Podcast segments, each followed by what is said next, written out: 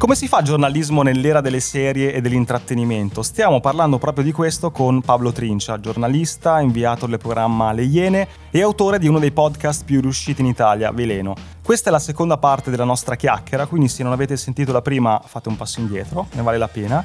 E ora buttiamoci su un tema molto caldo, parleremo di podcast e cercheremo di capire come si struttura una serie partendo da un caso di cronaca per niente facile. Ecco cosa ne pensa Pablo.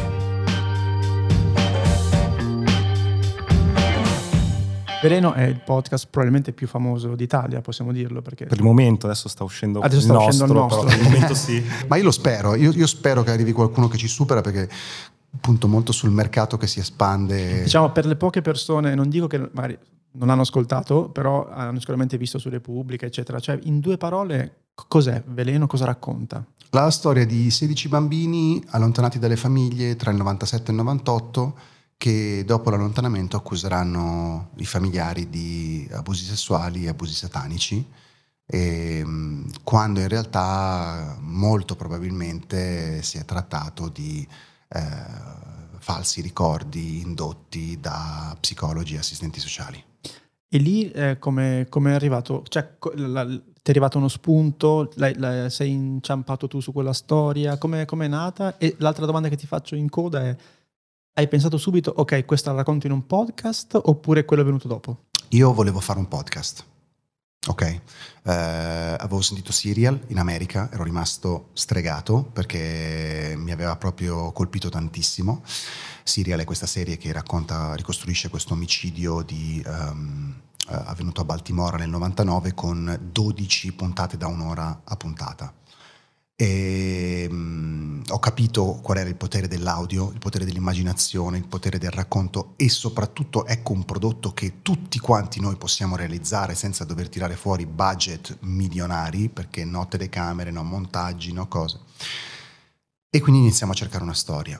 Faccio assieme al mio collega Luca Micheli una ricerca del cavolo, ma tipo satanismo, sai quelle robe che cerchi così, vai per argomenti, no? ma a caso e mi imbatto in questa storia, ma ti assicuro che è una cosa puramente casuale, cioè non...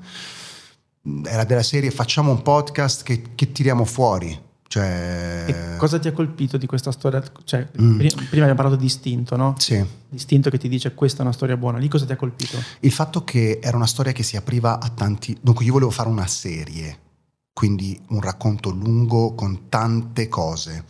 E qui, eh, vabbè, la storia di per sé era incredibile perché, però il tema del, mi affascinava molto il tema del falso ricordo, della memoria, che è un tema che noi adesso in Italia stiamo scoprendo, che prima non conoscevamo, ma che in America, se tu vai su Netflix, ci sono un sacco di serie che hanno a che vedere con la memoria, The Confession Tapes, uh, Shadow of Truth, Um, anche con la sua Amanda Knox, per esempio, parla di, di, sempre di memoria. No? Cioè, la, il tema della memoria è un tema super affascinante. C'era il tema del panico morale, che è un altro tema super affascinante, su cui Wu Ming già da vent'anni, mi sembra, se non di più, fanno, eh, scrivono. Eh, c'era il tema del che cos'è veramente il satanismo. C'era soprattutto il tema, quello più inquietante, più um, spaventoso, dei rapporti familiari, perché la storia di Veleno è la storia di quanto sono fragili in realtà i rapporti che legano i genitori con i figli e con gli altri componenti della famiglia. Uno pensa, io da padre, chi, chi è genitore, questa cosa poi la, dire, l'assorbe ancora di più, no? Cioè tu pensi che il, il rapporto che ti lega ai tuoi figli sia indissolubile? No, bastano due mesi e tu per tuo figlio inizi a diventare un mostro, inizi a diventare un estraneo, inizi a diventare una persona cattiva, inizi a diventare e magari dopo due mesi, tre mesi, quattro mesi, un anno, tuo figlio ti odia e, e questo nonostante tu non gli abbia magari fatto nulla. Quindi questa cosa qui mi, mi ha, tra virgolette, mi affascinava moltissimo perché era proprio un tema che non aveva niente a che vedere con i temi che siamo abituati a trattare in Italia, che sono sempre so, o storie crime, oppure il lavoro, o l'immigrazione, o le solite cose che senti nelle trasmissioni televisive. Era un tema assolutamente inesplorato, che era perfetto per un racconto podcast, perché poi la storia comunque era molto delicata, E, e quando una storia ha così tante aperture, per cui tu in ogni puntata già ti immagini, allora in questa facciamo un'apertura sul satanismo, in questa facciamo un'apertura sul falso ricordo, il mondo degli assistenti sociali, il mondo delle adozioni, eccetera, eccetera, era perfetta, tra virgolette, detto molto cinicamente, perché poi stiamo parlando di una storia drammatica che eh, causa ancora oggi dolore nelle persone che l'hanno vissuta, però è una storia perfetta dal punto di vista eh, narrativo per essere raccontata e per essere esplorata, diciamo. E, e l'hai affrontata anche con un reportage, nel senso che la, eh, tanti scrivono mm, il testo, gli mettono magari delle musiche bellissime, gli effetti sonori, ma è tutto fatto un po' a, a tavolino, no? Mm. Tu invece sei anche andato come dire, microfono alla mano a certo. vicino a queste persone. Come l'hai costruito il piano per allora, quanto ci hai messo anche? Allora, intanto questo qui è un approccio più americano che italiano. Io mi sono formato sull'America. Io mi sono formato, mi formo ancora oggi sull'America. C'è un podcast pazzesco che sta uscendo in queste settimane che si chiama 22 Hours, che racconta un omicidio di una, di una famiglia a Washington. Eh, in America si tende a dare eh, priorità ai protagonisti del racconto. In Italia il, l'autore o lo scrittore o il giornalista si prende lo spazio per raccontare e ne lascia molto poco ai protagonisti. Questo secondo me è un po' un difetto che c'è in Italia. Tu apri un articolo di un reportage, magari anche scritto, no? eh, di qualcuno che è andato, che ne so, in Africa da qualche parte ed è raro che tu trovi una storia di una persona vera e propria. In America tutti questi reportage aprono sempre con la storia di un, di un qualcuno. Alle 15.30 del 27 novembre eh, eh, John è uscito di casa quando all'improvviso eh, ha sentito dei pezzi di una bomba esplodergli in faccia. Punto. Questo è l'attacco del, dei pezzi, dei reportage, dei documentari americani. In Italia non si fa così. Che è strano perché poi è proprio la, la base della narrazione, no? Ti do subito eh, un personaggio certo. principale, certo. gli, sì. gli, succede qualcosa e adesso mi stai a ascoltare eh, perché tu vuoi saperlo. Perché? Perché questo richiede tanto lavoro, perché eh, questo certo. vuol dire andarsi a cercare la gente, andare, però andare per strada, di andare, andare a incontrarli. Strada, registrare, appostarti, cercare, rompergli i coglioni, prendere la macchina, è, è un altro sport eh, rispetto a mettersi a tavolino a scrivere una storia. Chiaro però era quello che io sapevo avrebbe, sarebbe arrivato, perché eh, non voglio, cioè, sì, ti voglio poter raccontare una cosa e voglio prendermi il mio spazio, ma voglio darti anche qualcuno delle voci. E quindi cosa abbiamo fatto? Noi eh, abbiamo pensato che noi non avevamo mai scritto serie e quello è un problema perché eh, non avevamo esperienza però avevamo visto un po' di serie televisive e quindi abbiamo pensato ok, guardiamo la struttura delle serie televisive, la struttura di Veleno delle puntate, la struttura di Breaking Bad, quindi uh, presigla, uh, sigla, puntata, colpo di scena alla fine. Quindi vi siete guardati delle puntate, le avete destrutturate e avete detto ok, queste funzionano così, così, così, usiamo, così. usiamo lo schema Breaking Bad per le puntate verticali. Certo. Per la serie orizzontale, uh, orizzontale dobbiamo avere sicuramente un finale quindi dobbiamo un punto d'arrivo. Dove arriviamo? Cerchiamo il bambino zero, da cui è partito tutto, e quello diventa il fil rouge del, del nostro racconto. Quindi noi abbiamo l'inizio, ehm, che possiamo decidere un po' come vogliamo, raccontiamo la storia di questo bambino attraverso tutte le puntate e alla fine lo troviamo e questo bambino ci racconta delle cose. Questo lo, lo, abbiamo deciso dopo aver trovato questo bambino, cioè prima vai, cerchi e non pensi alla struttura, raccogli materiale, porti a casa. Poi abbiamo deciso che a livello macro la struttura della serie avrebbe avuto uno switch verso la metà, verso la quarta puntata, tu a un certo punto capisci che, ah ok, allora forse non erano dei mostri questi, ma è successo qualcosa che ha portato a questa situazione. Quindi ti serve un, un grande eh, colpo di scena in mezzo. Attenzione, eh, che non è che eh, modifichi no, la realtà dei fatti, no, no. ma è solo come se scambi delle, delle, tasselli, questo lo metto prima, questo lo metto dopo. È un, è un modo, come dicevamo prima, è Infatti era la cosa che ci mandava più in paranoia, non era tanto l'argomento perché qualsiasi argomento si può raccontare. E questo era l'argomento meno affrontabile della vita, pedofilia, eh, gente condannata, bambini distrutti, suicidi, eh, gente, che, gente morta per crepacuore, cioè era una storia devastante da quel punto di vista. La nostra preoccupazione era mh, non essere accusati di eh, giocare col dolore degli altri, perché tu comunque nel momento in cui fai una serie giochi, è inevitabile. Ci giochi, con, prendi, lo, lo, metto prima, lo metto dopo, lo, come quando fai un, un, pezzo, solo che qui era una serie, no? E, e tra l'altro era una serie molto più coinvolgente di una serie televisiva, perché l'audio ti fa lavorare con la tua immaginazione, col tuo vissuto.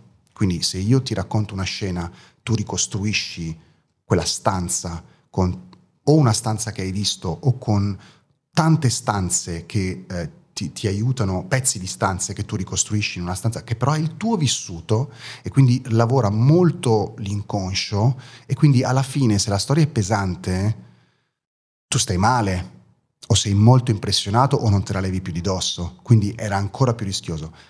E, però poi, la, infatti, la gente ci scriveva, e questa era la roba assurda, mano a mano che uscivano le puntate, cazzo, non vedo l'ora che esca la prossima puntata, oh, è lunedì, esce veleno. Cioè, ragazzi, stiamo parlando di un fatto parlando, di stia, Non stiamo parlando di Breaking Bad, stiamo parlando di una storia vera. Infatti questo faceva un po' strano.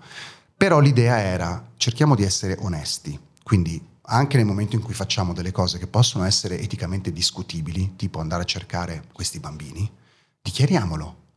Ci siamo sentiti delle merde, ma l'abbiamo fatto perché ritenevamo giusto questo, questo e questo. E vi dirò che il, la cosa di cui andiamo più orgogliosi io e Alessia è il fatto che nessuno ci ha criticato. Gli unici che ci hanno criticato sono le famiglie affidatarie di questi bambini che ancora oggi insomma, raccontano di aver uh, vissuto questa esperienza e ovviamente mi dispiace perché io loro ho chiesto un incontro, ho chiesto un incontro privato per parlare, per fargli vedere i documenti, eccetera, ma non hanno mai voluto. Però per il resto uh, tutti ci hanno riconosciuto una sensibilità, tutti ci hanno riconosciuto una trasparenza e una chiarezza uh, che secondo me alla fine insomma, mi fa dire oggi abbiamo fatto bene. Ciao, interrompiamo la puntata per ricordarti che se vuoi puoi sostenere Hacking Creativity cliccando sul link Buy Me a Coffee che trovi in descrizione. Puoi scegliere tra una donazione e una tantum, tre livelli di abbonamento con tante cose in cambio e gli extra che sono delle consulenze uno a uno con noi. Ma lo so cosa stai pensando, perché dovrei farlo? Uno, perché questo podcast vuole crescere sempre di più, ma a vari costi, quindi per tenere accesa la macchina e fare ancora più puntate abbiamo bisogno del tuo supporto. Due, se ti abboni hai qualcosa in cambio, dal canale Telegram riservato dove trovi nuovi link, backstage e un contatto diretto con noi, fino a partecipare a una registrazione dal vivo via Zoom di una nostra puntata di link e ricevere in anteprima i format su cui stiamo lavorando. 3. Se anche una volta soltanto ascoltando il nostro podcast ti è venuta in mente un'idea, hai trovato una dritta che ti ha svoltato un lavoro, beh è un buon motivo per far continuare questo progetto perché prima o poi ti darà ancora qualcosa di utile. Insomma, clicca il link in descrizione, trovi tutte le combinazioni che abbiamo pensato per supportarci e intanto grazie. Torniamo alla puntata. Come te lo spieghi il successo? Perché la prendo da due punti di vista. Le persone sono abituate ad ascoltare la radio uh-huh. come audio, no? E la radio è frivola, leggera, eccetera. Anche nel mondo dei podcast ci sono dei generi, ma quello che hai affrontato tu fatto così non esiste, ma comunque molto raro. E comunque è un tema molto forte. Come te lo spieghi il successo? Intanto il, la novità del formato. Noi sapevamo che la storia era allucinante, mm, il tema molto poco conosciuto, se ci metti sotto un formato nuovo, eh, questa cosa dà forza. E, mm, e poi io avevo, venivo, io avevo sentito quello che avevano fatto gli americani e tu non ti schiodavi da quella roba lì, cioè quella che ti racconta eh, l'omicidio di una ragazzina a Baltimora e te, te lo smonta e te, te, lo, te, lo, analizza minuto per minuto, eh, è una roba che se raccontata bene tu stai lì e te lo ascolti. Non dimentichiamoci che il racconto orale è nel nostro DNA da millenni, eh? cioè il racconto orale noi ce lo portiamo dietro, cioè la prima cosa che tu fai, eh, tu senti da bambino è, sono le favole che ti racconta il papà e la mamma che poi te le leggono, che poi quindi non è che siamo così estranei a questa roba qui. Poi eh, siamo abituati a vedere YouTube, video, eccetera, ma intanto poi il podcast è molto più fruibile, non ti obbliga a una posizione, non devi stare seduto fermo lì a guardarti uno schermo. Sai che la, la riflessione che facevo quando è uscito Veleno, te l'ho anche scritto, che però è più, eh, che ricalca la mia, la mia abitudine di ascolto di podcast. Io l'ascolto in macchina al mattino prima di andare a lavorare. Io ho detto, cavolo Paolo, un conto è il documentario che guardi di sera eh, su Netflix, Esatto. su Making a Murder, per cui dici, vabbè, sono in un contesto serale in cui siamo più abituati a farlo. Non penso ad altro. Non penso ad altro. Immaginarmi eh, di andare, infatti io eh, Veleno ho provato ad ascoltarlo al mattino e non ce l'ho fatta, perché un- ti dà un carico emotivo bellissimo, ma con un carico emotivo troppo forte, per cui un conto a fine serata che, ah, ok, al mattino mi ha... E quindi ho iniziato ad ascoltarlo al ritorno, quindi dice, ok, pomeriggio funziona meglio. E, mh, però è interessante anche questo, probabilmente tu hai anche intercettato un genere, ma anche un- nel palinsesto de- delle persone de- della giornata, uno spazio che non era occupato da nessuno, in cui magari non vuoi ascoltare il cazzeggio sulla radio, ma vuoi una cosa un po' più... Ma è, è proprio perché avevo studiato il mercato americano, cioè in America quella roba lì fa milioni, milioni, milioni di download. Poi ovviamente noi non potevamo pretendere questi numeri perché siamo in Italia, eccetera, c'è un problema linguistico che è importante, però è- siamo nel, momen- nel periodo, diciamo, on demand della storia, nel periodo seriale on demand. Quindi la televisione la stiamo mollando, stiamo andando sulle piattaforme a pagamento, stiamo andando sui podcast e ci andiamo a cercare, o su iTunes o su Spotify, e ci andiamo a cercare dei prodotti che eh, sono sempre più, eh, come si dice, tailored, ehm, cuciti addosso a noi. Era il, il momento perfetto. E oltretutto andiamo in giro con dei smartphone che hanno sempre le cuffie. Certo. quindi, cioè, che ci abbiamo da invidiare? Infatti, al- tu adesso tra l'altro sei curatore per Audible, Sì, giusto? sì. Cosa consiste questo ruolo? Beh, Scouting? Sto facendo, sto facendo sia delle serie fatte da me che ehm, curando delle serie eh, fatte da Di altri come autore, supervisore e, ehm, e faccio scouting. Tra l'altro loro adesso hanno eh, pubblicato questo- questo- questa pagina che si chiama Professione Podcaster per cui ehm, se tu vuoi proporre una serie lo puoi fare, ma la cosa intelligente sta nel fatto che devi riempire eh, 16 campi di una specie di mm, Format. format, esatto. E eh, perché sennò la gente ti scrive: eh, Ah, ciao, volevo fare un podcast su questo, su il terrorismo islamico. Sì, che cosa vuoi fare? Chi vai a intervistare? Eh no, ma prima volevo sapere se ti interessa. No, ciccio mio, tesoro, patato. No, non funziona così. Cerca, esci, vai a caccia e portami, eh, il- la, portami la sostanza. E, e invece così le, le persone sono obbligate a porsi delle domande perché tu quando pensi a un argomento magari non ti, fa- ti- ti appassiona, ma poi quando devi convincere qualcuno ti devi fare delle domande e lì ti vengono chieste perché secondo te questa serie può piacere, perché funziona, che cosa racconti, quante persone intervisti, che cosa c'è dentro, come pensi di musicarla, cioè tutta una serie di cose che ti Fai il, pro- il costringono... progetto.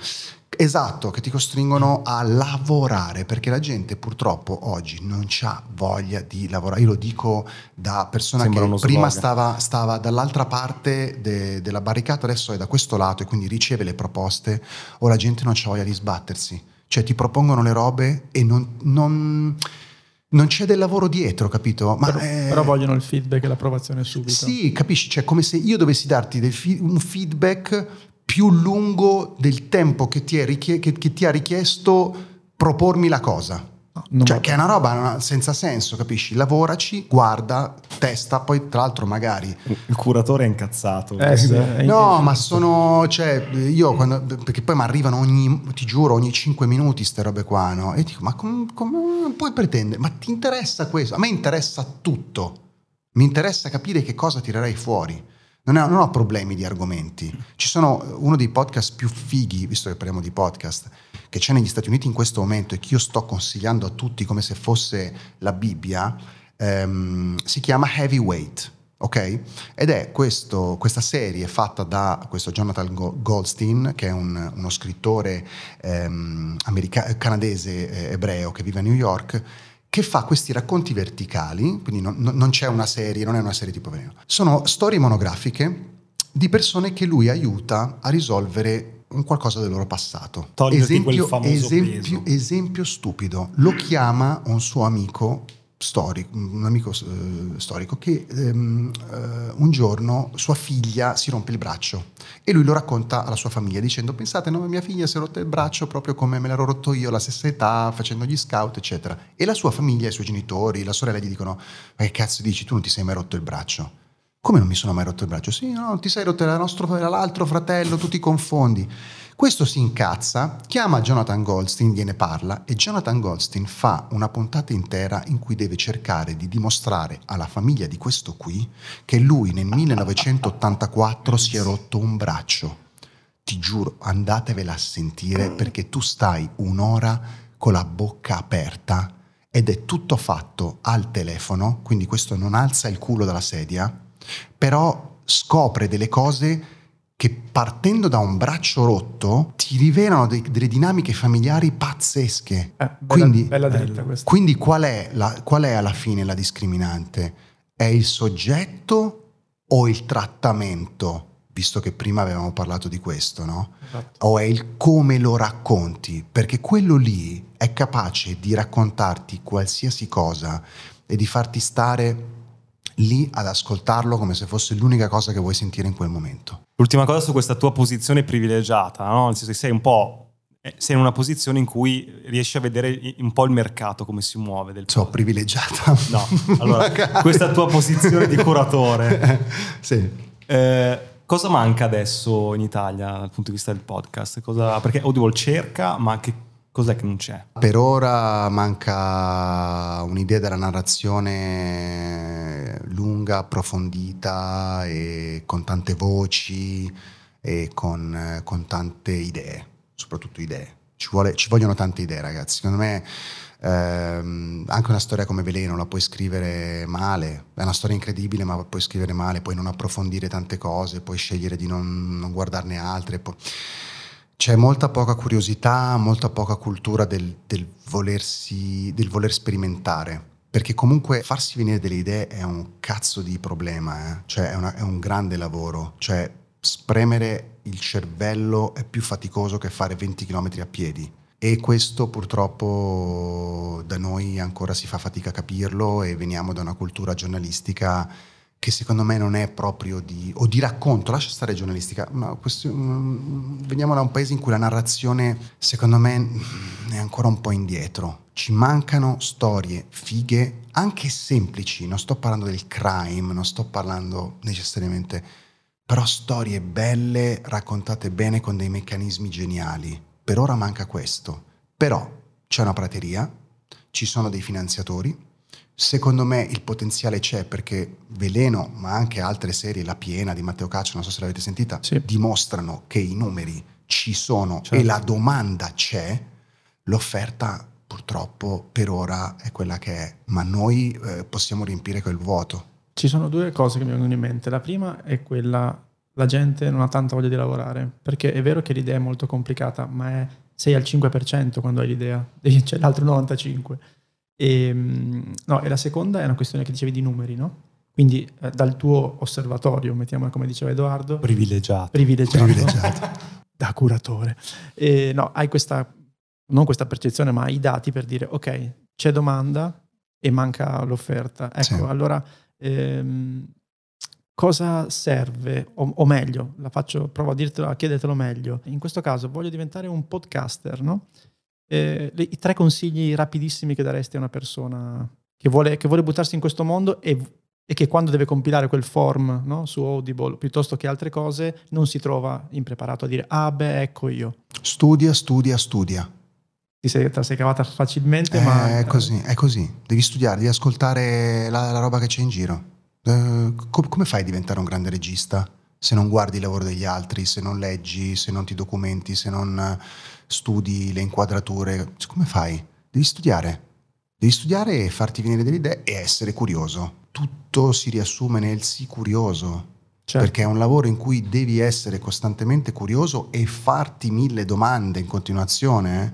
metterti sempre in discussione, perché poi è quello che se riesci a raccontare anche questo, il tuo metterti in discussione rende il racconto, oltre che trasparente e onesto, e l'onestà è fondamentale perché è quella che vendiamo, lo rende affascinante. Vuoi chiudere? Sì, allora c'è una... C'è una sigla? Eh? Ho vinto qualche cosa? allora, eh, c'è un tema di cui non abbiamo parlato che fa parte della tua vita è il fatto che tu parli un botto di lingue. Mm. Io so che è un tema su cui non vuoi assolutamente bullarti. No. È vero, no? È, uno- no. no, l'hai sempre tenuta come un, segreto, ma in realtà tu quanti con- lingue conosci? Trentina? No, no. L'ho letto, l'ho letto No, sull'internet. Non scriva, sì, l'ho letto sull'internet. L'ho letto su Wikipedia. Ti ha appena detto No, studia, studia, sette, studia. No, sette, sette. eh, Ma hai e fatto un anzi- video in cui parli... Sì, però poi ho anche detto che molte di queste Sai. non, non le, non le so, cioè il russo non lo parlo, ma l'ho, de- l'ho dichiarato. lo- ho- eh, quel, quel video lì famoso. È un video in cui tu parli È un video in cui io alla fine dico: lingue. non vergognatevi anche del poco che sapete. Eh, ma le sette quali sono? Eh, inglese, eh, francese, spagnolo, tedesco, swahili, hindi, wolof. Ok. Italiano sono otto. Vabbè, sì, italiano, Ma insomma, contiamo. non è che...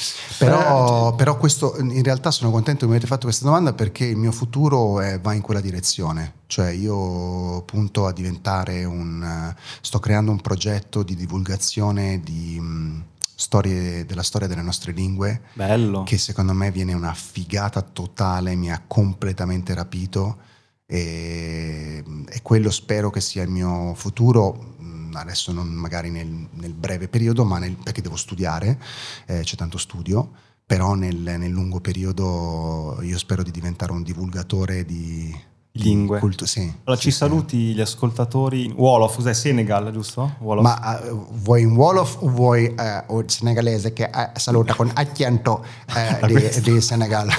Eh. No, Wolof quello vero. Wauw, um, man kontaan naa trop parce que fii am na samay ñaari xarit Federico ak Federico ak Eduardo ak eh, xewal rek barke Serigne Touba ak Serigne Saliou Mbacké. Se vai in giro con lui, a me è capitato una volta che ha incrociato per strada un ragazzo del Senegal, si è avvicinato a questo ragazzo e gli ha iniziato a parlargli nella, nella sua lingua e questo guardo è impazzito perché non ci poteva credere, un bianco a Milano che mi parla... nel- certo, però dove hai imparato a parlare come mio fratello? Dai andiamo a Senegal, ti porto a conoscere mia famiglia a Dakar. E- e- però la roba migliore che sa fare è questa. Te la ricordi Inette Stevens? Chi è? Aiutami. Era una ragazza che conduceva un programma, si chiamava Real TV, che era il programma dove mostravano filmati amatoriali di incidenti, esplosioni, eccetera. Poi c'era lo studio, c'era questa bella modella, Ok, ho capito. Annette Stevens, e lanciava i servizi. Lui è, credo sia l'imitatore ufficiale mondiale di Annette Stevens. no? E, a- e adesso vi faccio vedere che cosa succede quando si fa il birichino con la polizia di Los Angeles. Guardate questo video. Reputazione oh, distrutta. Ciao Grazie Paolo, mille. grazie. Ciao. Grazie a voi. Ciao. Ciao. Grazie per aver ascoltato questa puntata di Hacking Creativity. Come si dice in questi casi, ricordatevi di seguire il podcast per non perdere i prossimi ospiti, ma proviamo anche ad andare oltre. Ci piacerebbe ascoltare il vostro parere sul tema che abbiamo trattato. Ci vediamo sulla nostra pagina Facebook dove troverete i link di un po' di cose di cui abbiamo parlato, si chiama Hacking Creativity. Fateci un salto, ciao.